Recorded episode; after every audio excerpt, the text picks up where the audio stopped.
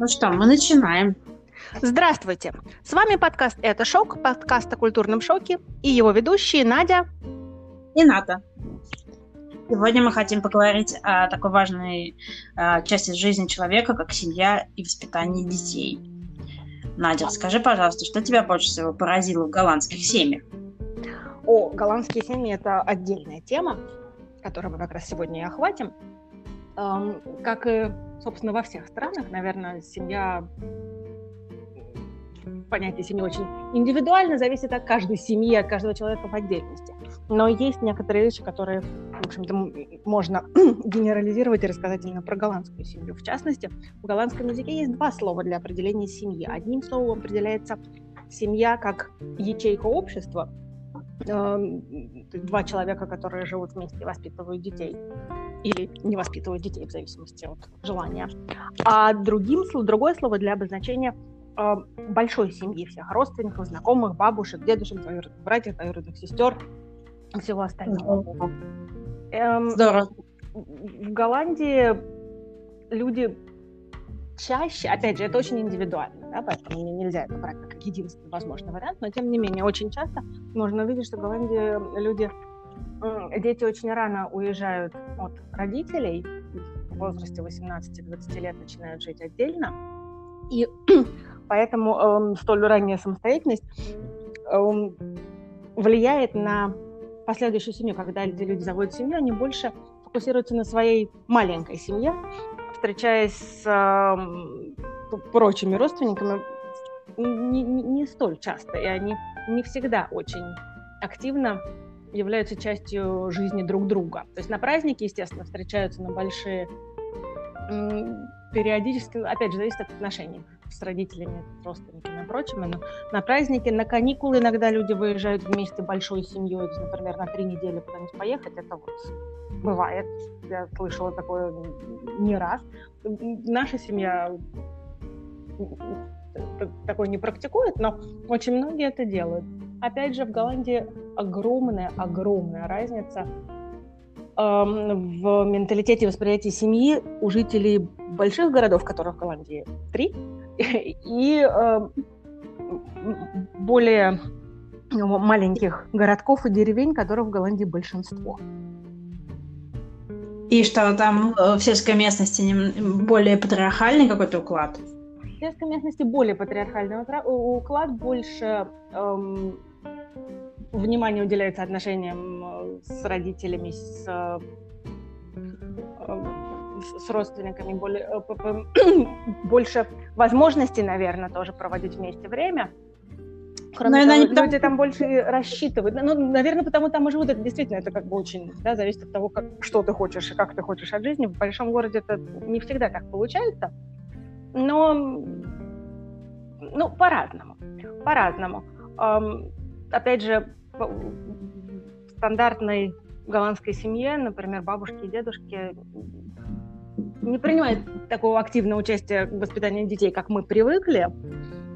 Зачастую, достигнув пенсионного возраста, бабушка и дедушка говорят, ну вот теперь-то наше время пожить пришло. Разворачиваются и уезжают путешествовать, например.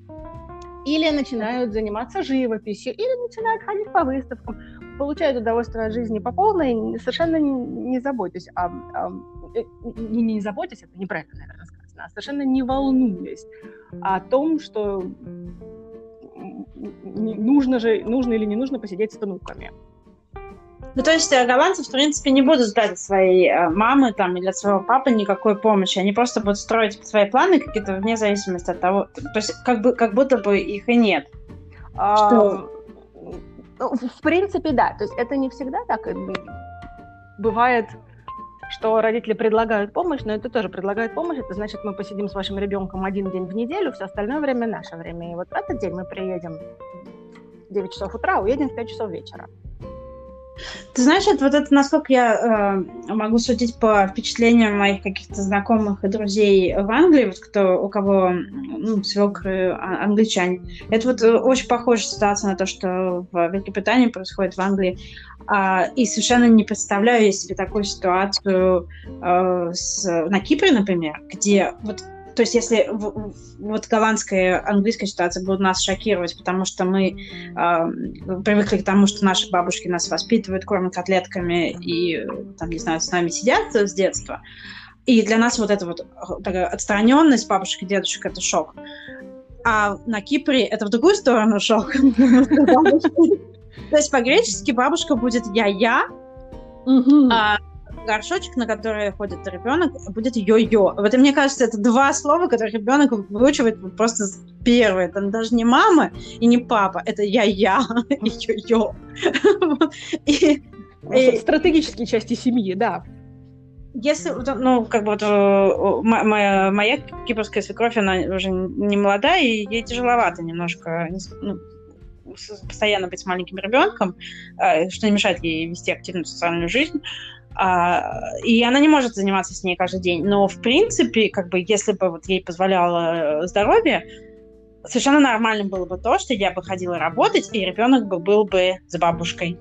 Целый и, день. Угу. Да, вот ты говоришь, что голландские э, родители выходят на пенсию и начинают наслаждаться жизнью, а вот греческие выходят на пенсию и понимают, что вот сейчас они будут заниматься внуками, делами своих детей, и они будут постоянно работать, то есть готовить, э, если ребенок не приходит обедать, они ему привезут э, еду, э, гладить могут, э, если хочешь. Моя, моя свекровь, например... Прекрасно, прекрасно. Границу кидается, да, там гладить моему мужу рубашечки, там еще что-нибудь. И э, да, и э, забота о ребенке, то есть брать ребенка куда-то там, заниматься с ним, это, это то, что их удивляет, если ты не даешь им этого делать.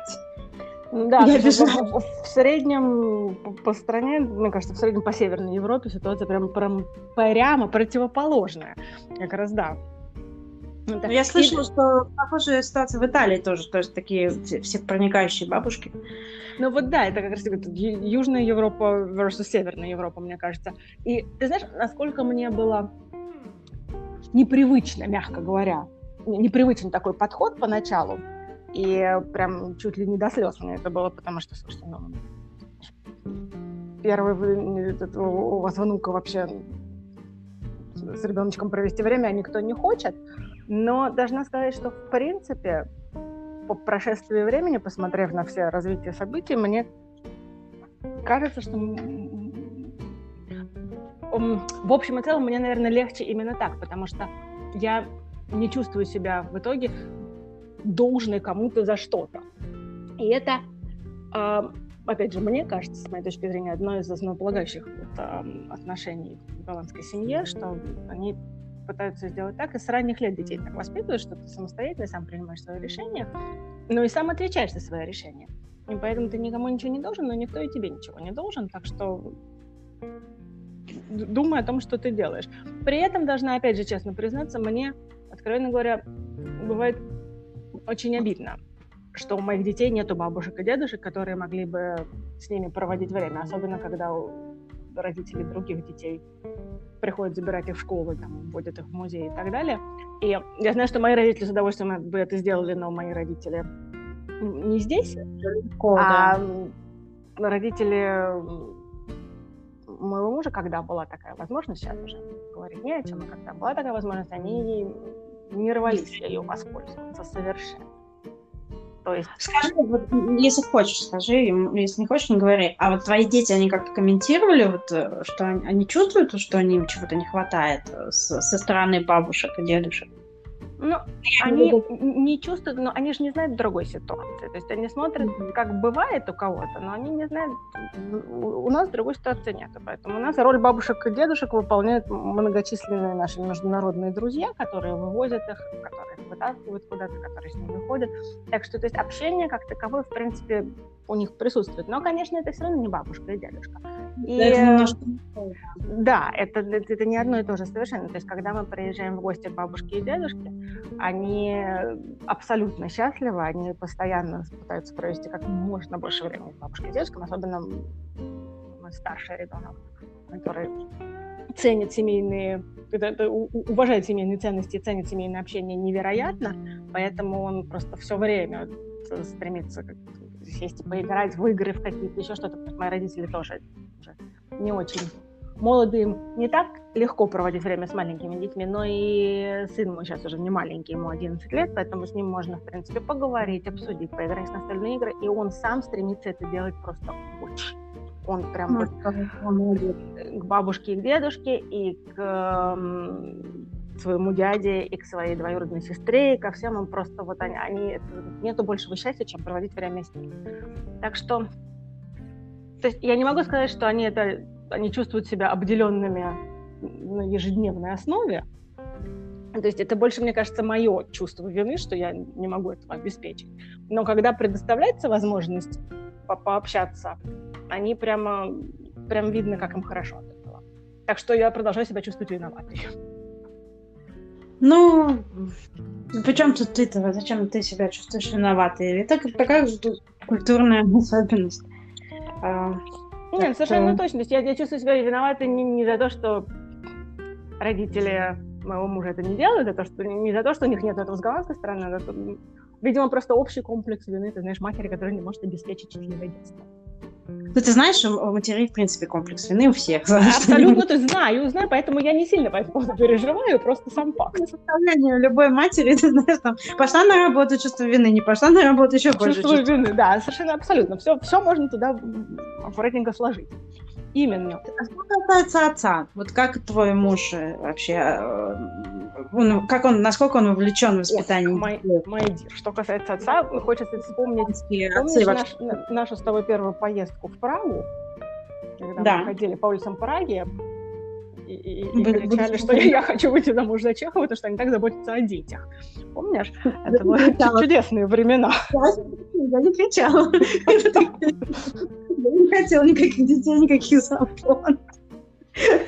А, но должна сказать, что голландские мужчины, в принципе, и мой муж в частности, заботятся о детях безумно. Это настолько непривычно, при том, что мне кажется, что у меня так же, как и у тебя, вполне а, вовлеченные отцы да, в нашу жизнь были. Но да. вот из того, что то, как я вижу, как это происходит здесь, это просто ну, настолько непривычно, настолько а, выходит за рамки того, что у нас было заложено с детства, и э, с положительной, с положительной точки зрения, естественно, потому что вовлечены прямо с самого начала. То есть э, голландские отцы берут свободный день. В системе голландской можно брать определенное количество часов до достижения ребенком 7 лет, чтобы проводить э, время с этим ребенком. Это э, со своим ребенком, и можно брать это как несколько месяцев, а можно брать это по одному дню в неделю, например, законодательство да. разрешает. Это неоплачиваемый отпуск, но ты можешь его взять, и тебе не имеет права сказать нет. И очень многие родители, например, особенно, опять же, в больших городах, эм, стараясь провести больше времени с ребенком и сэкономить расходы на детские сады, уходят на четырехдневную рабочую неделю. Там один день мама дома, один день папа дома. И вот, вот один день папа дома, это совершенно называется папин день, когда эти э, папы берут, ну, соответственно, мать один день, мама берет. Все папы пользуются этим папиным днем совершенно даже не думая об этом два раза, все берут, все проводят время с детьми совершенно спокойно и развлекают их, и вводят их во все, на все кружки, и водят их на спортивные площадки, и на детские площадки поиграть. То что я, например, лично не выношу в принципе, мой муж с моими детьми делает, делал прекрасно. Ходят с ними к врачу, ходят, делают все, что угодно. У нас во всех не во всех, наверное, совру, если скажу во всех, но в очень многих эм, кафе, ресторанах, больших магазинах есть э, в, в туалетах есть комнаты для переодевания мужских и, и в женских. Вот есть это очень да. У нас нет, у нас и в, опять же, в Схипхоле, ну, в Схипхоле, в, в аэропорту Амстердама, это просто отдельная комната, и ты прекрасно туда заходишь с папой. А тут с мужчиной можешь зайти с ребенком, переодеть ему подгузник. В зоопарке есть семейная комната, куда можно зайти с детьми. Причем она именно семейная, то есть там маленькие унитазы для деток, разгороженной кабинкой. Это комната, и в ней разгороженной кабинками стоят несколько, два, допустим, или один маленький унитаз для деток, один для взрослого и переодевательная фигня. Столик. Здорово. То есть это очень здорово. Вовлечение отцов прям по максимуму, прям совершенно. И вот насколько... То есть я сейчас я уже привыкла к этому, и поэтому меня это не пугает, а вот я помню, что первый раз, когда я уезжала на выходные одна с подругой, я уезжала реально на две ночи, то есть это было пятница вечером я улетала, в воскресенье утром я прилетала. Две ночи, один день. И э, я помню, когда я сказала об этом родителям моим, мои родители просто посмотрели на меня как на врага народа и, наверное, минут 15 отчитывали, что как я могу оставить ребенка одного, двоих детей, оставить двоих детей с одним отцом, как он будет... А котлетки ты им нажаришь, а котлетки ты им оставь, ты нажаришь, сказала мне мама. И мой муж, который сидел рядом со мной, его русского языка на этого хватало. Еще сказал, только не вздумай готовить мне еду на эти два дня, потому что если я не съем, ты обидишься, а я не хочу, если я сам все приготовлю, успокойся. Да, и смешно, что они же справляются. Я, ну, как бы, меня никто не отчитывал, моя, моя семья мне полностью доверяет, а, и, как бы, родители мужа тоже, но у меня, у меня ребенок оставался с мужем, ну, просто там без ночевки, но с тех пор, когда она была совсем маленькая девочка, потому что она была на бутылочке, мы могли себе позволить с ней расставаться на, на несколько часов, если у меня были какие-то дела.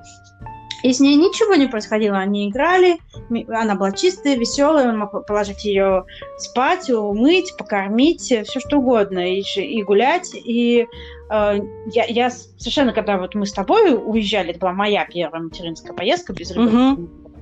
И я вообще не волновалась о них. Потому что я знала, что это будет даже лучше, чем у меня, потому что я устаю, там, истерию и так далее. А он всегда ровный, у него всегда хорошее настроение с, с, с прибаутками, с шутками, еще успевает и поработать, и поиграть в компьютеры, там, знаешь, это все успевает. Не, ну вот, кстати, да, я с тобой абсолютно согласна, у меня аналогичная ситуация, то есть э, я доверяю, доверяю сейчас и доверяла тогда моему мужу с детьми, собственно, больше, чем себе, потому что я истерю, и переживаю, и нервничаю, и очень эмоционально реагирую, а он всегда спокоен, всегда ну, все решится, все сделаем, не переживай, все устроится. Мы оставляли вот как раз, мы пошли по тому пути, по которому я рассказывала, мы брали в первый год моего сына, мы брали, мы перешли на четырехдневный рабочий день, оба, и он оставался, соответственно, с ним этот полный день целиком. И я помню, что какой-то момент я позвонила ему с работы и спросила, покормил ли ты его? На что он мне сказал, ты что, мне не доверяешь? Ты думаешь, что я не покормлю своего ребенка? И, в общем-то, ну, мне стало стыдно в тот момент, потому что, да, действительно, я проверяла и занималась микроменеджментом, хотя никакой необходимости в этом не было, потому что мои мальчики прекрасно проводили время. Не, я даже не занималась микроменеджментом. Э, меня хватило тех нескольких суток, которые мы провели э, в больнице, когда родился ребенок, и эм, там как вот какие-то моменты возникали, и как мой муж сажал там с э, системой, или там бегал там что-то купить, что нужно было, и первые ночи, когда у нас были колики, наверное, с первой недели жизни. Поэтому э, я в какой-то момент просто падала, мне отключалась, я знала, что на подхвате. И у нас никогда не, мне никогда не было в нем сомнений вообще в отце. Но и с одной стороны, конечно, его личное качество, но с другой стороны, вот я смотрю по, по нашим друзьям, у которых, там, не знаю, просто миллионы каких-то детей а, здесь, на Кипре, и папы очень э, хорошо с ними общаются, то есть не, нету такого, чтобы там э, только мама выходила, и там, не дай бог, его увидят с колясочкой, или не дай бог его да, увидят. что это женское дело, а все остальное... Нет, здесь тоже этого нет, наоборот, ходят все обвязанные этими рюкзаками а, и сам... так далее. Единственное, что вот я замечаю, я не знаю, насколько это национальная особенность, но я знаю, что вот в Лондоне у нас в нашем районе тоже были какие-то сессии, э, господи, стимулирующие пап на развивашке, потому что я замечаю, что мужчины, многие отцы стесняются ходить с детьми в какие-то группы, если там больше э, мам.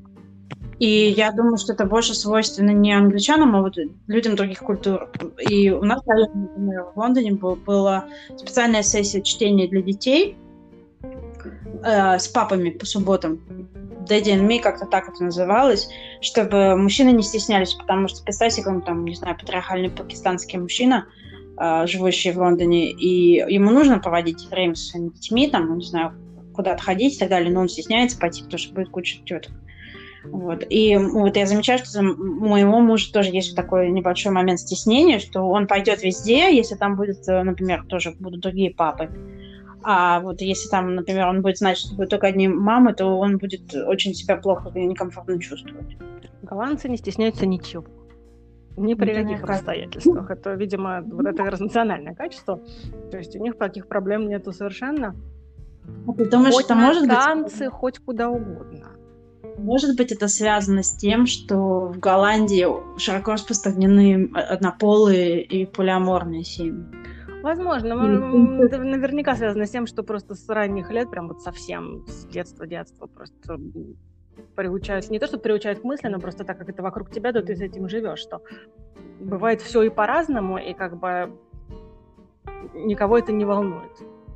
Все совершенно одинаково, все совершенно нормально, главное, чтобы не было насилия в семье, а все остальное абсолютно нормально. В саду у моих детей, у обоих, а, были однополые пары, которые приводили своих детей в сад, и прекрасно играли, в школе тоже. Никто не обращает на это никакого внимания, никто не комментирует на это. Ну, просто, то есть они растут, тогда вот там, о, там, не знаю, они так у кого-то есть. Их, их учили в саду, я помню, что в саду их учили, потому что у кого-то есть там, даже читали книжки, есть папа и мама, или есть два папы, или есть две мамы, по-разному бывает, или есть один папа и одна мама, хотя здесь очень редко встречается, но тоже бывает. Ну, это он, э, на Кипре, не, не, насколько знаю, что не разрешены однополые браки, вообще, в частности, не очень большой процент населения, который спокойно относится к гомосексуальным отношениям, и дети, в общем, не, не знают. То есть я, например, заметила, э, когда к нам в гости приехал наш 16-летний племянник несколько лет назад в Лондон, и мы пошли с ним в кафе, он был в шоке, увидев э, гомосексуальную пару. До этого он, конечно, знал, что такое бывает, но у них никогда не видел. 16 лет, представляешь, в большом городе это невозможно. Ты просто, ну, как бы ты не можешь вернуться никак. И вот у людей другое совершенно формируется сознание за счет того, что здесь э, местечковость и э, и знание друг друга очень хорошо, ну, как бы то, что мы обсуждали в прошлом выпуске, да. все друг друга. С одной стороны, это хорошо, а с другой стороны, сколько скелетиков по шкафчикам потому что ты же не можешь э, какие-то аспекты э, выносить на, на суд окружающих никак. Ты должен это как-то. Мне кажется, это еще, да, частично, наверное, связано с э, уровнем религиозной вовлеченности, да. да, потому что и тоже, опять же, зависит от того, насколько э, те, кто эту религию обучает этим религи- религиозным основам детей, насколько эти люди готовы э, более открыто взглянуть на мир. Но, кстати, вот о религии у меня в связи с религией два шока и с детьми. Связаны два шока с, вот, с религией и детьми а, в, ну, вместе. И это первый шок, это то, что я а, узнала, что в государственных школах и государственные школы не отделены от церкви. То есть, например, ага. государственные школы отдыхают в день рождения епископа. О! Это вот, ну, это в частности. Как хорошо они, у них есть религиозные уроки, то есть ты можешь написать заявление, что твоего ребенка туда не отправляли, например, если ты, там, не знаю, исповедуешь другую религию, а, или вообще не исповедуешь. Но ребенку будут задавать вопрос одноклассники, почему ты не ходишь, потому что им не приходит в голову, что можно не ходить на религию, не быть православным греком. Вот. И я не знаю, как это сейчас решается в связи с тем, что наплыв беженцев э, с самых разных сторон, и много мигрантов, не греков, э, в принципе, там из Африки и из Европы, а в, э, ну, в школах дети ходят же, а, обучаются, но я не знаю, как это решается, но для меня это вот было шоком. Я хочу, чтобы мой ребенок отдыхал день рождения епископа. И мы... Ну, отдыхать-то пускай отдыхает, кто, кто бы мешал. Да. Мы, в общем, как бы прочитаемся группу православия, но мы не, не, не активные верующие, мы не ходим в церковь, там, знаешь, там, не постимся и так далее. Э, но просто мы там венчались и крестили ребенка. Но я, например, не очень хотела бы, чтобы ее там очень сильно зомбировали на этих уроках, потому что если надо, я ей сама расскажу. Я могу тебе рассказать, например, историю в Голландии. Опять же, мы абсолютно не религиозны, поэтому личного опыта у меня нет, но могу, у моего мужа, например, мой муж а, рос в городке, ну, на самом деле достаточно не таком маленьком, как многие в Голландии, умеренного размера, Его родители построили там дом. Его абсолютно нерелигиозные, прямо скажем, атеистические родители построили там дом, и когда они его построили, оказалось, что это место, вот этот вот регион, это часть библейского пояса Голландии. А в Нидерландах библейский пояс – это реформистская церковь, то есть прям uh-huh. очень все строго. И вот, ну, да. то есть он мне рассказывал, как он жил, и в этой в деревне было, там, в городке, где они жили, было нерелигиозных школ была одна. И, в принципе, все равно все так или иначе этой религией там занимались. Ничего, нормально. Понятно. То есть Ничего. она ну, не, не настолько эм, она это вот было обязательно. Они изучали э, религию как если можно так выразиться, да, как философию, как науку, но они, вот, он да. ее не он не молился, не, там ему не нужно было ничего читать, то есть это, это было нормально. Но при этом он рассказывал, это то, что было шоком для меня, кстати, потому что я не ожидала, что в такой крошечной Голландии, во-первых, э, настолько сильна религиозная составляющая, а она очень сильна в этом библейском поясе. И мы как-то, когда мы приехали навещать его родителей в выходной день, идет по улице. Я сначала думала, что там снимали фильм. Шли люди, знаешь, в таких в древних вот этих вот очень красивых костюмах и платьях, и прям вот папа, мама и там семеро детей. И мой муж Ого. рассказывал, что, например, у него в школе, это, кстати, вопрос о воспитании детей. Вот все, очень у него в классе было достаточно большое количество очень религиозных людей. И э, зачастую девочки из старших классов уезжали на каникулы на несколько месяцев, и возвращались, и у них неожиданно в семье появлялся маленький братик или сестренка. И все скрыв... и все делали вид, что они не и понимают. Все делали вид, что так и должно быть, да, что это все нормально, просто вот э, ну, родился ребеночек в семье, сестренка или братик. Катастрофа. это, это, прям, 20... это, для, вот это для меня был настоящий шок, что такое существует сейчас, в 21 веке. Прям буквально на глазах, при том, что это Голландия, то есть час езды от этого места, и ты находишься в Роттердаме, который, ну, сложно назвать очень религиозным городом. Ну, естественно, Амстердам еще час меньше. Час езды, час езды. Наталья. Ну, слушай, час езды, у нас всю страну можно объехать за два часа. С и, у нас, и у нас, и у нас. Вот, наконец-то мы с тобой живем в стране такого размера, да. Вот, а по поводу э, второго шока, вот, который я упоминала, про, ну, тоже, как бы не то, что у меня шок, что дети крестят, угу. у меня шок, что это, ну, сколько этому придают значение. То есть э, для греков Кристина — это второй после свадьбы праздник в жизни человека который, возможно, он не вспомнит, но для его семьи, да. И, например, у нас на крестинах э, дочери было 100 человек, и только потому, что ресторан, где мы хотели проводить, сказал, что больше они не возьмут. А бывает... Ничего себе! Серьезно? То есть мы едва успели впихнуть э, родственников, кое-каких друзей. Ну, я... И теперь вы каждый день будете отмечать, каждый год будете отмечать Кристину. Нет, слушай, мы ее крестили в год, а, то есть ей было без одного дня год. То есть мы, мы не понимаем, ну, вы, отмечать. Вы рядышком оставили, понятно. Я, я хотела крестить ребенка, муж мой сказал, что типа ему все равно, потому что на, на венчании его кончилось, э, кончился церковный энтузиазм, то что если ты не покрестишься, у греков ты не считаешься женатым, то есть гражданский брак это, в общем, ну, фигня. Они не принимают. Вот свадьба, это когда ты женишься в церкви. И я настояла на Кристину, потому что я хотела, чтобы, ну, как бы, она вырастет, сама выберет, что она хочет, но пока вот мы, два христианина, родили ребенка, мы должны его тоже как бы воспитывать в рамках. И оказалось столько всего, боже мой. Ты знала, что им... Они тут... Я крестила ребенка в России, в православной церкви, у меня есть крестник. И это было совершенно другое. Тут у ребенка в церковь ему несут кофр с приданным, Некоторые покупают чемоданы на колесиках, чтобы использовать их впоследствии. У нас была коробка, но некоторые кофрики с вышивочкой. Это, это гениально. Просто, ну, они выглядят как гробы. У меня был шок, когда я зашла в магазин, выбрать, потому что оплачивают крестные, и вот мы зашли, выбрали, там нам сделали список, потом выслали счет крестным. Там чего только нет. Ты несешь мыло священнику, чтобы мыть ему руки, и полотенчика, как будто у него нету. Понимаешь? Ты несешь ему там какое-то маслица, там еще что-то, еще ножнички какие-то специальные, чтобы обрезать волосы, потом ножнички хранишь. На ребенка нахлобучивают какую-то специально пошитую ручной работы хлопковую одежку, после того, как его там смазали этим елеем, угу. которое три дня впитывает елей, ты три дня меняешь, три дня он впитывает, ребенок ходит как идиот в жару в трех слоях. Э, извините, это мое личное как бы, впечатление, но я это даже своим родственникам высказала, что это полный бред. У меня ребенок ходил полчаса в этом одежде, но потом, через три дня после крестин, должна прийти крестная мать и постирать эту одежду. Это оформляется отдельным ужином. Oh отдельной выпивкой, там, каким-то там приемом, она в присутствии свидетелей стирает эту одежду, и потом эту водичку выливают под дерево, не дай бог не водопровод, потому что она святая. Конечно. Конечно. А все вот эти вот прибабахи, которые были в этом кофре, там, в этом чемоданчике, в коробочке, все у каждого свое, они хранят ну, мы тоже будем хранить, но мы, например, заказали с точки зрения, что полотенце, например, использовалось, просто не использовалось. Зачем это будет лежать мертвым грузом?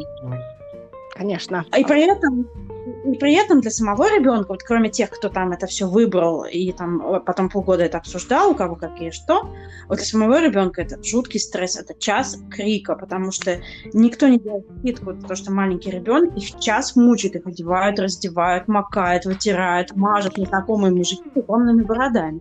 Конечно, вот ребенку это, это нафиг не нужно я легко травмирована, если честно, именно вот самим вот этим процессом подготовки и там так далее. То есть я, единственный приятный для меня был момент, потому что мы одновременно отметили день рождения с семьей, это был вот сам обед с, с не знаю, с вкусными, вкусной едой и напитками. А вот не дай бог просто еще раз это все пережить. И самое смешное, они на полной серьезе, э, на полном серьезе, они это, вот для них это вот какой-то вот э, особенный момент, они ждут его. И э, на, столь, ну, на Кипре я не, не уверена, но в Греции, например, детей не называют по имени, пока их не покрестят. То есть, может быть, в семье называют, но даже близким друзьям и родственникам ребенка зовут Буба или Буба или Бубу, как-то так. И ребенку полтора года, его крестят, до этого его зовут наш Бубу. Что удивительно совершенно. Так говоришь, 21 век. Mm. Вот это даже, это, это от глаза, это даже не сколько религия, это, не знаю, немножечко как, ну, какой-то да, вот... языческий подход немного какая-то вот не, не, очень, не очень широкое мышление. Ну, вот такие традиции. И причем я была поражена, что там, не знаю, наши друзья, суперобразованные люди, мы их спрашивали, что, как назвали? И они серьезно, вот пока не покрестили девочку там в год, они ее, ну, потом скажем, сейчас она наша Бубу. Удивительно. Образованные люди, ан- а, английские университеты. Ну одно другого не исключает. Похоже, что нет. Да. Кстати, образование, как вот э, с чтением разных э, в раннем возрасте в Голландии? Стимулируют? Эм, это очень хороший вопрос. Пытаются продвигать и стимулировать, конечно, чтение очень, но мне кажется, без особого успеха, к сожалению. Здесь эм, есть группы, очень сильно была развита, сейчас, кстати, это тоже сокращается, но тем не менее очень сильно была развита и, в общем-то, остается развита система библиотек. Библиотека как место, куда можно прийти и взять книги, но и библиотека как место для всяких общественных э, встреч, мероприятий и тому подобное, особенно для детей. Там есть чудесные игровые комнаты, куда можно просто туда можно прийти, даже не записывать в библиотеку, а просто посидеть, полистать, поиграть. То есть, в принципе, записаться в библиотеку нужно только если ты хочешь эти книжки брать. Детям до 18 лет э, библиотека бесплатна. Практически в каждом районе Амстердама, в частности, есть библиотеки, есть центральная библиотека, которая абсолютно волшебная, там очень хорошо, туда можно просто приходить и медитировать, там тоже очень хорошо.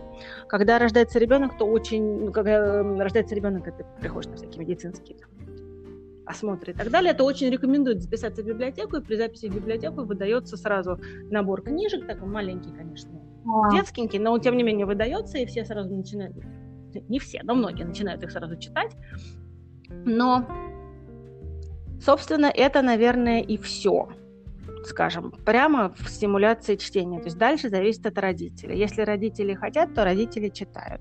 И если родители хотят, то родители могут совершенно эм, прекрасно брать эти книги, бумажные книги в библиотеке, или когда дети уже постарше и могут читать сами, можно эм, скачивать с приложения библиотеки электронные версии, дети будут читать электрон, на электронных носителях, если это возможно. То есть возможности есть, опять же, для детей это совершенно бесплатно, поэтому все, все возможности есть, но для этого нужно, чтобы был заинтересован взрослый. Ну или ребенок, ну, да, ну то есть а, специально компании «Читайте читайте и читайте. Нет, в раннем детстве. В школе, когда дети идут в школу, два раза в году проводится неделя детской книги, и эм, через всякие мероприятия и чтения на этой неделе тоже стараются, видимо, продвигать любовь к чтению детей. Но, опять же, мне кажется, это не очень продуктивно. Понятно. Ты, ты знаешь, вот в Англии похожая ситуация тоже там на, на библиотеке или на, каких-то, э, на базе каких-то культурных центров. Э, в Лондоне это Idea Store, например. А, особенно в каких-то не очень благополучных финансовых районах.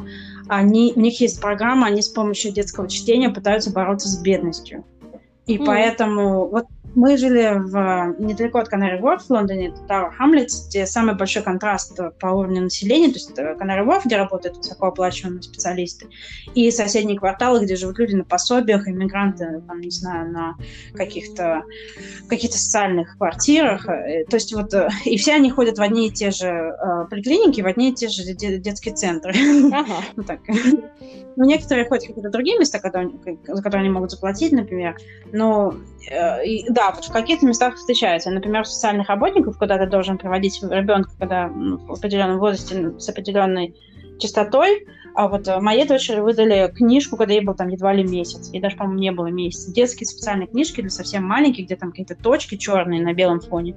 И она там сидела, все это разглядывала с большим удовольствием. Они таким образом пытаются бороться с бедностью. Есть когда ты просто приходишь там слушаешь, как специально специальный работник библиотеки с хорошим акцентом читает тебе английскую книжку. О, вот. это очень здорово. А, это очень здорово. И на самом деле огромное количество... То есть когда, например, не знаю, я таскала своего грудничка там, в переноске в, в книжные магазины и, и давала ей посмотреть книжечку, э, никто не, не смотрел косо, все смотрели, там, хлопали глазами, там, улыбались, или как какая девочка читает. Здесь другое. Мы ага. пришли в субботу в местную, ну, как бы, в библиотеку там, местного значения, а, по, нам опустили листовку, что там будет презентация детских книжек. А, и мы пошли, естественно. Ребенку два года. Конечно. И вызвали там всеобщее недоумение, там были дети лет по 10, и к нам подошла тетенька, которая собиралась вести эту, э, это мероприятие, и уточнила, ребенок любит книжки, ребенок любит читать. Вот, и, э, в ответ на что мой ребенок тоже затормозился на, на стол и взял, э, на стул и взял со соседнего стола там расставлены детские книжки, чтобы дети могли подойти, почитать. И взяла и тоже начала листать, с умным видом проговаривать что-то. Да, и там было всеобщее недоумение, они к этому не привыкли. То есть дети учатся читать, но постепенно. Им читают, э, опять же, от родителей зависит. Кто-то больше, кто-то меньше. Но я думаю, что в основном не очень прям читают. Ну, Хотя сказать... книга очень много, но они очень дорогие, надо сказать. Ну вот это здесь тоже, и детские, кстати, дороже взрослых. Но мне кажется, что здесь как раз больше вот на английский вариант похоже, потому что во всех книжных магазинах, которых становится все меньше и меньше, да, прям таких нормальных книжных магазинах, но практически во всех книжных магазинах есть эм, детские уголки, где можно сесть, почитать, полистать, и, конечно, никто не смотрит, никто ничего не говорит, садишься и спокойно играешь. То есть, наоборот, люди э, радуются, когда ты приходишь, и предлагают разные варианты. К вопросу о книгах, вот то, что меня опять же поразило, я не знаю, какая ситуация сейчас в России с этим, потому что я не воспитывала ребенка в России, но когда мои дети родились тут, то, что меня поразило, в положительную тоже сторону, это невероятное, какое-то нечеловеческое количество детских книг вот именно для совсем маленьких, для бейбичек до года, до двух. Там, где да. на самом деле слова, прямо скажем, роли особо не играют. А... Минки, да. У вас были такие, которые с кусочками меха? У там? нас были, которые с кусочками меха, у нас были, которые, которые можно трогать, которые можно засовывать пальцы, там чего-то тоже происходит, где можно Не было знать. вводить эм, по, нет, пальчиком, само собой, надо была фигурка, которую нужно было водить по страничкам да. заданным, и тоже. То есть чего только не было. Все эти книжки совершенно удивительны, и, конечно, это вызывает интерес и привыкание, так что это вот этот вопрос, это вызывает... очень хороший. У меня ребенок идет в ванну, э, когда садится. У нее, конечно, там целая полка с игрушками, но первым делом она берет свою книгу для, для ванны, там, такую пластиковую, и ее листает, лежа на животе, а потом уже начинает играть в остальные игрушки. Я очень радуюсь. Э, потому что мне, мне важно, чтобы ребенок умел читать и любил читать, и любил именно книги как, как вот объект искусства, книгу. Вот. А по поводу я не воспитывала детей в России, а я тоже не воспитывала детей в России, и я когда сталкиваюсь с русскими мамочками, и здесь вот на Кипре чаще, чем в Англии, потому что у меня там была одна подруга русского происхождения, у которой был ребенок примерно такого же возраста, но она скорее все-таки уже э, продукт английской культуры, то есть она там выросла, э, повзрослела. А здесь вот именно много мам, женщин, которые приезжают сюда там, с мужьями, и они вот именно русские мамы. И меня всегда пугает, когда они на каких-то своих форумах начинают выяснять, где взять творожок, где взять это, где взять то. И я думаю, боже, я, наверное, не мать, я творожков не ищу. У меня ребенок ест, ну, как бы, просто так, детский творожок из супермаркета, на котором написано педикол, детская, с 6 месяцев, нормально, подойдет. Я не ищу каких-то специальных вещей, вещей там, не, не, мне нету, мы не ходим на какие-то какое безумное количество занятий, и, и так, ну, она ходит на какие-то занятия, ну, не, не, не, не, не до какого-то фанатизма, что там три занятия в день, непременно это каждый раз. Вот. И у меня от этого становится шок. Я чувствую себя, что я вот в среду русских матерей не вписываюсь.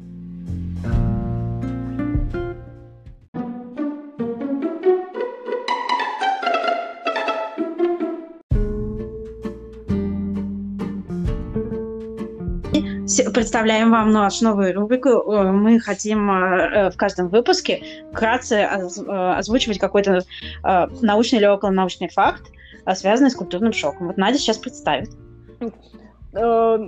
факт нашего сегодняшнего выпуска – это обратный культурный шок, потому что что такое культурный шок, мы уже примерно обсудили, уже более-менее все знают, но культурный шок это несколько ожидаемое, ожидаемый процесс. То есть понятно, что когда человек переезжает э, в другую страну или просто меняет обстановку, ему придется приспосабливаться к новым условиям. Это уровень этой необходимости приспосабливаться может быть э, различным, но то, что придется что-то менять, очевидно. А обратный культурный шок – это то, что происходит с нами, когда мы возвращаемся из ставшей привычной новой среды обратно в нашу изначальную среду. Это можно, это может быть э, возвращение экспата после двух лет работы за рубежом, или просто возвращение домой из, из эмиграции, или приезд на каникулы. Как или раз... хотя бы вот как в моем случае, я никуда обратно не уезжаю, но я встречаю людей из моей культуры, которые только вот приехали и сохраняют свою максимальную Да, ты встречаешь людей из своей культуры, и ты подсознательно ожидаешь, что ты знаешь реакции и э, логику, а оказывается нет.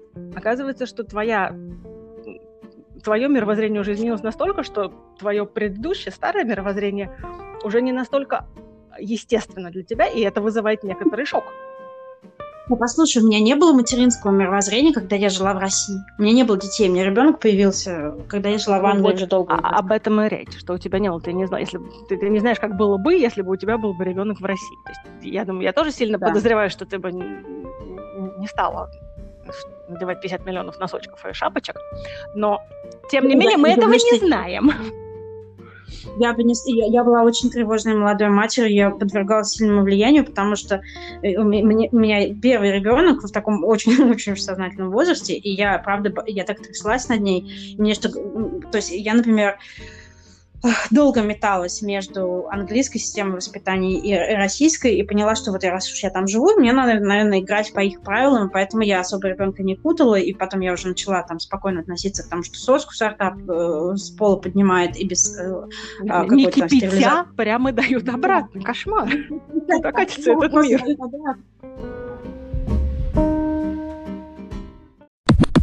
Ну, естественно. Ты понимаешь, у меня, мне кажется, что это было не, не только в силу того, что у тебя в сознательном возрасте этот ребенок родился, а еще и в силу того, что, во-первых, э, мне кажется, во-первых, это у, у всех так бывает, ты не знаешь, чего ожидать от ребенка. Ну, никто не предупреждал, как, как это все будет. А потом отсутствие, прямо скажем, такого первой линии рядом, да, родителей, там, близких родственников, которые могут тебе что-то рассказать и что-то подсказать, не только по телефону, а реально рядом помочь.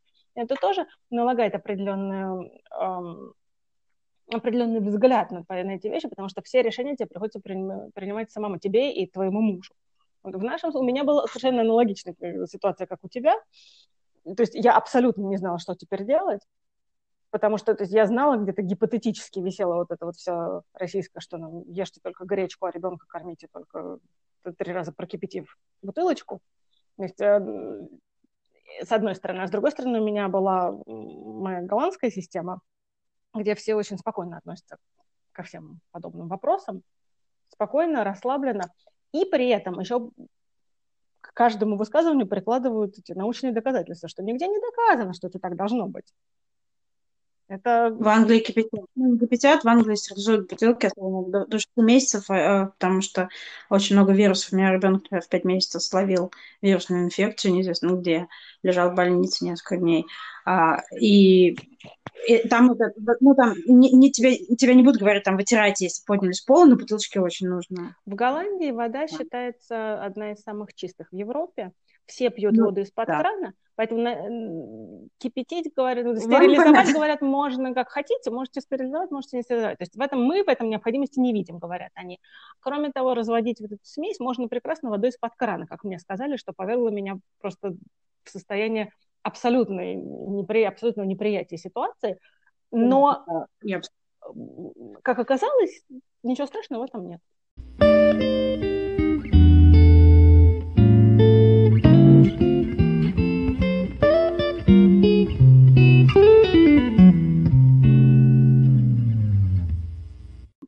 Потому что я в чем-то я очень российская мать, э, но в чем-то уже, наверное, нет.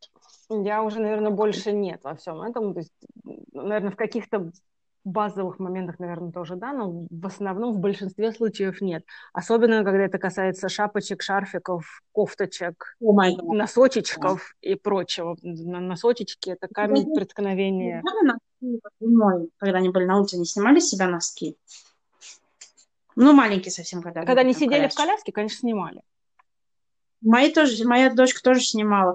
И вот я помню, что мы с моей мамой поспорили даже, потому что мама очень беспокоится за здоровье ребенка, естественно, ну, там, за меня, ну и за внучку особенно. И а, ей казалось, что очень холодно, а, и что нужно остановиться и надеть носки. Хотя вот мы шли, нам оставалось там 10 метров до машины. А мне казалось, что мы придем в машину, чем там заводить ребенка, требовать, чтобы она надела носки, мы посадим его в машине и под шумок наденем носки. Угу. И вот английская мать во мне, она стоит, ну, что с ребенком будет плюс 5, ну и что, ну, дойдет в носка. Она же, ну, в целом-то не голая Конечно. же, ну, дойдет, ну, может сопливиться потом. Кстати, сопли не болезнь. Кстати, сопли да. не кстати, кашель не болезнь. Моя мама очень расстроилась, что я вот так поступила. Ей казалось, что я просто э, варварски к ребенку отношусь. А сопли не болезнь. Нет, сопли и не я, болезнь, кстати, они постоянно присутствуют. Да, и я ребенка не кутаю, но я помню, помню, я тебе рассказывала, помнишь, э, был, наверное, мне кажется, то ли конец октября, то ли на, начало ноября на Кипре еще жарко. Э, ну, днем было ну, там 25 точно. У меня ребенок был в легком платьице и в босоножках. Мы пришли на прием к врачу. Ну, на, на, нужно было там зарегистрироваться у врача. Мы пришли, она спокойно играет, и рядом сидит мальчик кипрский а, на котором, на котором носки, ботинки, теплые штаны с начесом, рубашка, куртка, ну, потому что осень же. Ну, его родители, к слову, были одеты примерно так же. И вот его мама встала и понесла его, так, там такой закуточек э, с кормильной, там, с поильной, там, и так далее. И а, она понесла его туда, я думаю, ну, наконец-то сейчас его посадят на пеленальный столик, разденет. Она его посадила на пеленальный столик, оторвала бумажное полотенце вытерла ему пол, пот с затылка. И я просто подумала, что, ну, понятно, почему дети болеют, потому что я, например, сколько раз ловила свою свекровь, э, тайком надевающую носки на ребенка плюс 28, потому что солнышко зашло. Да. Ну, вот. вот. И перегре... перегреваются и болеют, конечно же. Да. Но у меня был аналогичный шок и аналогичная реакция, когда мы на, детской площадке в Москве мы приехали на неделю погулять, и мы были на какой-то из площадок, а это было начало октября, то есть, в принципе, вполне себе тепло, плюс, плюс 11, плюс 15 было, и ну, это Москва, там ветер даже не сильный, уже по сравнению с Амстердамом, прямо скажем. И мои дети сидели, играли, ковырялись в песке, и одна из мам подошла и спросила, совершенно серьезно, и, насколько я понимаю, не имею в виду ничего плохого, она спросила, вы это специально делаете? И я, что? я сначала даже не нашла, что ответить, что я делаю специально, я, что. Я не поняла, а что, что именно? Вот, а что, вот, я так ее спросила, простите, что я делаю специально? Ну, вы закаляете детей, поэтому они у вас без шапок. Шапочка! Я, конечно, это же... вы знаете, они привыкли, сказала я, но тут, да, я, конечно, специально закаляю детей, потому что они без шапок.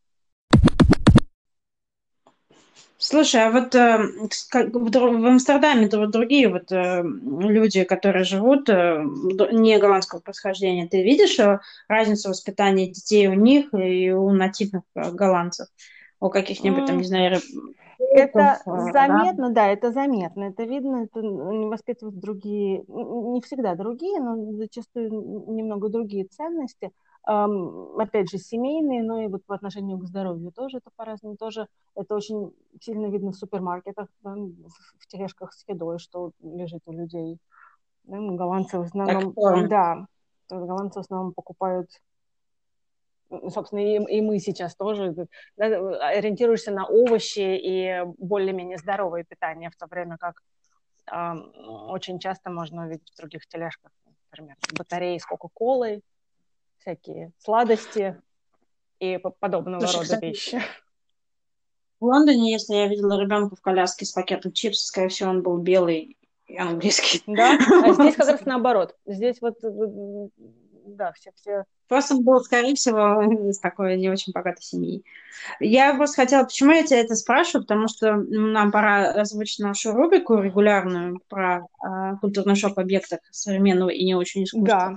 И в, а, в том книге, которую мы хотели сегодня обсудить, там культурный шок у человека, у человека скорее не выезжающего, не, мигри, не мигрирующего, но сталкивающегося с мигрантами в своей собственной стране. И вот, и, вот с этой точки зрения культурный шок нужно было бы нам с тобой сейчас обсудить. А, это книга Зеги, Зеги Смит «Белые зубы», а, не, не так давно написанные, но а, показывающие события в Англии в 70-е годы. А, и там главный герой Арчи а, дружит с вот бенгальцем. Бенгальцем, да, он бенгалец. Он, он четко да, подчеркивает, что он не индиец, а бенгалец именно, да. да. Да, да, нас я, например, не разобралась бы. Э, и в 70-е годы он дружит с, с индийцем, что как бы и сейчас-то, в общем, ну, сейчас, наверное, более понятно, но тогда это было довольно редкое явление. И более того, он еще и женится на иммигрантке с Ямайки. вот, то есть там э, полнейший культурный шок у него от столкновения с культурами своей жены и а до этого у него была итальянка, кстати. То есть он вообще, в принципе, среди иностранцев постоянно находился и у его там родственников, каких-то там друзей, соседей, которые не понимают, почему он так спокойно относится к иностранцам. Да, а также его работа, вот. которая предлагает ему не приходить на корпоратив, потому что, что чтобы потому не провоцировать. Что, да, чтобы не приводить свою жену. А, как вот э, ты помнишь, когда ты приехала в Амстердам, Амстердам же очень толерантный, там, э, я, например, помню, первый, первый европейский город, где я увидела людей национальных каких-то там, не знаю, одеждах афганских или каких-то, не знаю, арабских, а просто идущих по улице не в рамках фольклорного фестиваля. Вот как ты вот видишь вот это взаимодействие культур в Голландии сейчас? Um, это Прежде всего следует отметить, что Амстердам и э, Нидерланды в целом это совершенно разное восприятие культур. Амстердам очень туристический и очень э, многонациональный город. Он действительно весь смешанный. Когда мой тогда еще не муж приезжал в Москву, и мы с ним ходили гулять, он, он регулярно говорил, что очень красивый город, но говорит, я скучаю, когда я смотрю на людей, я не вижу цвета ни в одежде, ни на людях. И, ему, кстати, сейчас там уже полно. И только, ну, естественно. И только вот приехав в Амстердам, я поняла, о чем он говорит, потому что, конечно, здесь прям полный такой плавильный котел, все перемешано. Но Амстердам действительно толерантный и, и для туристов, и, в общем-то, для иммигрантов, для проживания. Хотя, конечно, иммигранты тоже как и везде, наверное, да, селятся более-менее, стараются селиться более-менее в общинах. Вот там, где я, я живу в районе, через дорогу от которого находится район, который раньше был очень иммигрантским. Это было очень забавно эм, выходить гулять с ребенком, и если я шла направо, вот в этот район, там куча маленьких магазинчиков со всякими приятными продуктами, и интересностями. И постоянно в любой день недели, в любое время там была куча народу, потому что люди, которые там жили, в основном эм, жили на социальные выплаты и не ходили на работу. И очень активно общались. А если я... Да. А если я поворачивала налево, то там был такой очень старый амстердамский район, где единственное, кого я встречала в будний день на улице, это были старушки с этими, с ходунками и все, потому что больше там не было никого. Кто-то в школе, кто-то на работе, никто просто так не тусуется на улице. Сейчас, конечно, опять же, тоже это немного поменялось, уже больше перетекает одно в другое, и выравнивается немножко уровень. Но, тем не менее, все равно, конечно, есть какая-то разница. И опять же, это Амстердам. За... Амстердам, наверное, опять же, большие города более-менее однородны с точки зрения иммигрантов и э, людей разных национальностей. Но как только ты выезжаешь за пределы этих больших городов и едешь в, такую, в, в то, что первым приходит на ум, когда ты говоришь Голландия, да, такую красивую голландскую деревню с этими с мельницами и прочим, то там, конечно, даже один человек с э, другим цветом кожи вызывал и, и продолжает вызывать, да, прямо да. скажем, массу интереса и эм, не всегда положительного. Опять же, в том городе, где вырос мой муж, когда мы туда приезжали и шли по улице, то можно было слышать, как поворачивались головы. Потому что это, ну, То, что потому ты... что это вот тот вот странный гражданин, который уехал жить в Амстердам, мало того, он женился на русской. Ты знаешь, вот я знаю, что в Англии вот пример, примерно такая же ситуация. Лондон, я не могу сказать, другие большие города, но предполагаю, что именно так же там обстоят дела. Лондон – это такой плавильный котел. Ты можешь там весь мир увидеть просто не выезжая из города, там, проведь, ну, там, город надо два часа за конца конец вот, но ты можешь увидеть там весь мир, поесть любую кухню, в том числе сделанную какими-то бабушками, а не специ... как бы поварами какими-то специально обученными. Там чего только нет. Мы ходили на колумбийские вечеринки с колумбийцами, там, ну, то есть масса всего. И э, да, в каких-то райончиках, то есть вот мне, например, частенько приходилось слышать от вот э, белого населения нашего района про не белые, да, а там вот просто примерно их там 30 и 70, mm-hmm. что эти Asians, и причем для меня было шоком, что Asians это не китайцы, хотя китайцев тоже много, а, это индийцы, вот эти индусы, бенгальцы, mm-hmm. пакистанцы, вот это все для них Asians. Или они их называют там brown ones. Э, то есть, и это и я, когда начала так общаться с ними, потому что я тоже, в общем, иммигрант, но мне они как-то вот более были расположены, потому что я белая, европейского вида. И я была в шоке от такого расизма, потому что там тебе из каждого сковородки кричат по толерантности и э, включение, э, интеграцию, но при этом вот как бы откровенно люди на, на местах, в общем, не стесняются быть расистами и предвзято там относиться к другим национальностям и культурам. Вот, то есть основная была претензия, то, что вот они не христиане, например, там боятся собак. Я к ним тоже, кстати, была, имела претензию, потому что когда э, дети вот, там, я не знаю, бангладешского, шри-ланкийского происхождения, там, индуши, пакистанцы, кто, кто угодно, а вот э, в нашем районе шла по улице собака, и они выходили из школы, а особенно если это школа при мечети, они просто откровенно физически плевали в мою собаку. Мне Какой было кошмар. Ой. Потому что, ну, со всем уважением, как бы, я же не показываю на них пальцем, на их маму, которая там только глаза видно, не кричу ничего по поводу ее выбора модного, правильно же? Но почему они тогда не принимают мой выбор? И вот э, это было неприятно, но, то есть, я как бы, хотя я сама иммигрант, но у меня был культурный шок от вот такого вот неожиданного наплыва вот той культуры в мою жизнь, которую я не ожидала, когда переезжала в Лондон, потому что хотелось видеть Шерлока Холмса и, и старичков в Твиде, но в основном я видела женщин в чедрах, мужчин э, с бородами в каких-то длинных белых одеждах. Некоторые вели себя, ну, в общем, многие вели себя очень достойно и улыбались, и у нас были э, знакомые, и, ну, я не говорю по нашей соседи, я не в чедре, вот, ну, тоже как иммигранты из а, Северной Африки. А, но очень хорошо до сих пор дружим, но а, вот просто люди на улице. Кто-то там, не знаю, поможет с коляской, кто-то дверь откроет, кто-то улыбнется, просто пожелает приятного дня, там, так далее. А некоторые были очень агрессивны. Вот с там, с плевков там, собаку, с того, как на тебя смотрят, потому что идешь там в шортах летом. Вот, было, вот это было шокирующе, честно говоря. Так что это ужасно. Нашу дикую монструозную собаку обходили по дуге и до сих пор обходят. Я сначала не понимала, почему. Потому что наша собака, она на ладошке поместится. Но потом а, мне объяснили, да, что люди боятся очень. Но вот такого, что на тебя недружелюбно смотрят из-за того, что ты в шортах, такого в Амстердаме не встречается. Ну, в, этих, в Лондоне можно увидеть все, что хочешь. С одной стороны, будут люди, которые там... Мы обсудим отдельно там модные какие-то выборы и то, как люди одеваются. Но у нас, понимаешь, в чем дело? Вот, когда мой муж покупал нашу лондонскую квартиру, там немножко по-другому, по-другому было устроено все. А к тому моменту, как я переехала, они открыли мечеть в конце улицы. А.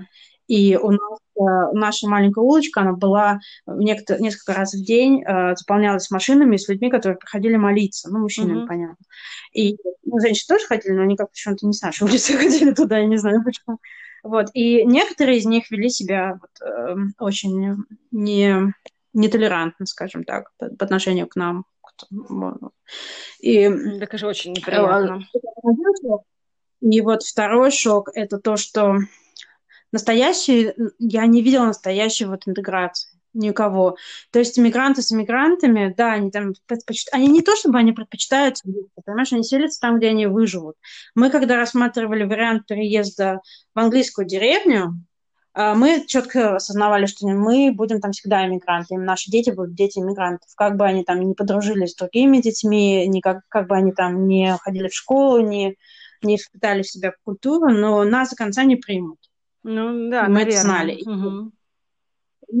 Если так задуматься, я не знаю, вот если не считать мужей, подруг там и жен друзей, я не помню ни одного человека, который бы просто out of blue с нами бы подружился, будучи англичанами. У нас были русские, греки, а, я не знаю, португальцы, французы, а, арабы, кого только не было но при этом не было ни одного вот не партнера, друга, вот англичанина, англичанина друга, ну, который бы просто был в нашей компании. У нас, я тебе скажу, у нас, так как мы оба работали в международных компаниях до того, как родились наши дети, то у нас, э, в принципе, не было, у нас было очень международное общение, а, прямо голландских голландских людей у нас было очень мало вокруг нас. Но с того момента, как дети пошли в школу, ситуация поменялась и мы приятно общаемся. Я не могу сказать, что прям лучшие друзья, но с некоторыми родителями одноклассников, друзей мы общаемся очень приятно. То есть они... Ну да, но вы поэтому не, не друзья. Нет, не друзья, коллеги, хорошие знакомые. Хорошие знакомые, да, я согласна. Но так, чтобы вот кто-то к тебе приходил дружить, вот, я, я не говорю, что не интегрируется, но просто к тому, что вот это мое наблюдение о жизни в Англии, и даже в таком плавильном котле, как да. Лондон. Я прошу прощения за, за шум, это у меня ремонт идет просто ну, неподалеку. Совершенно не проблема. Да, они, они очень хорошо весь эфир, но вот под конец решили дать о себе знать.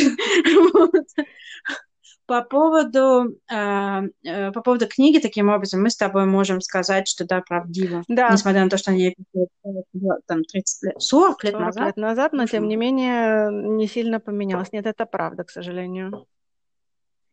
Да, правда, правда. И я могу сказать, что вот район, который они описывают, там Ламбет, это район, если ты себе представляешь, э, Лондон, это где э, вокзал Ватерлоу, угу. и туда на юг, к Баркину, к Лэпхэму.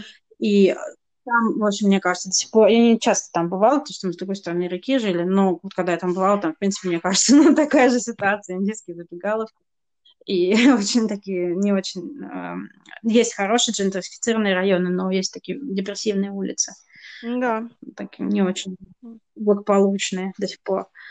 Э, так что, да, читайте роман Зедди Смит э, «Белые зубы» и получайте представление о столкновении культур, в, когда в, э, в таком случае столкновении культур, когда вы сталкиваетесь э, с иммигрантами внутри вашей страны и таким образом имеете культурный шок. Что мы... Мне кажется, пора нам потихоньку закругляться. Давайте прощаться уже. Давайте прощаться. А, заходите на нашу страничку в Инстаграм.